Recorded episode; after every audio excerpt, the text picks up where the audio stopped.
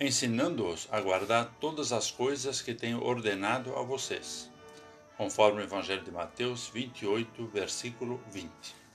Olá, querido amigo da Meditação Diária Castelo Forte 2023, dia 10 de abril.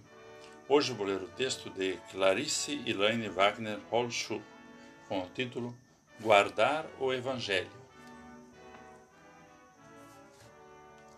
Ontem celebramos a Páscoa, a ressurreição de Jesus dentre os mortos. Um dia após a notícia da ressurreição, estamos diante da palavra de Jesus que pede para guardar todas as coisas que tenho ordenado a vocês. O que você guardou desta Páscoa? Guardou a mensagem junto com os chocolates, escondida para ninguém a encontrar? Ou bem à vista, para lembrar o que aconteceu? O verbo guardar frequentemente é confundido com reter para si, acumular. No ensino de Jesus, porém, tem a indicação de proteger, preservar, zelar pelo Evangelho, assim como Maria, a mãe de Jesus, diante dos visitantes na estrebaria de Belém, guardava todas estas palavras, meditando-as no coração.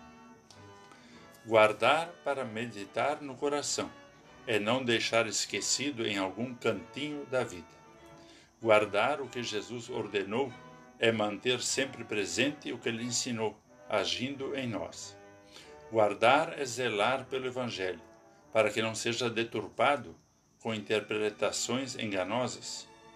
Guardar é preservar o ensino de Jesus, transmitindo-o adiante em palavras e atitudes.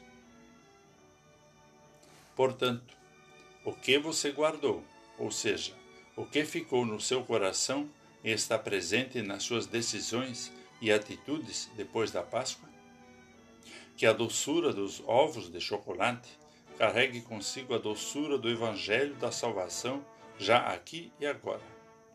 Que sua vida seja doce, pois é guiada pelas mãos amorosas de Deus.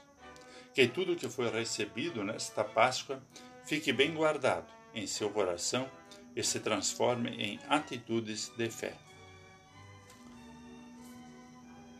Vamos falar com Deus. Ó Deus de amor, agradecemos pela vida e pelo caminho da salvação a nós revelado em Jesus Cristo. Concede-nos sabedoria para que a tua palavra, ouvida e guardada em nosso coração nesta Páscoa, oriente-nos em nossas atitudes de vida e amor. Em nome de Jesus. Amém. Aqui foi Vigan Decker Júnior com a mensagem de hoje.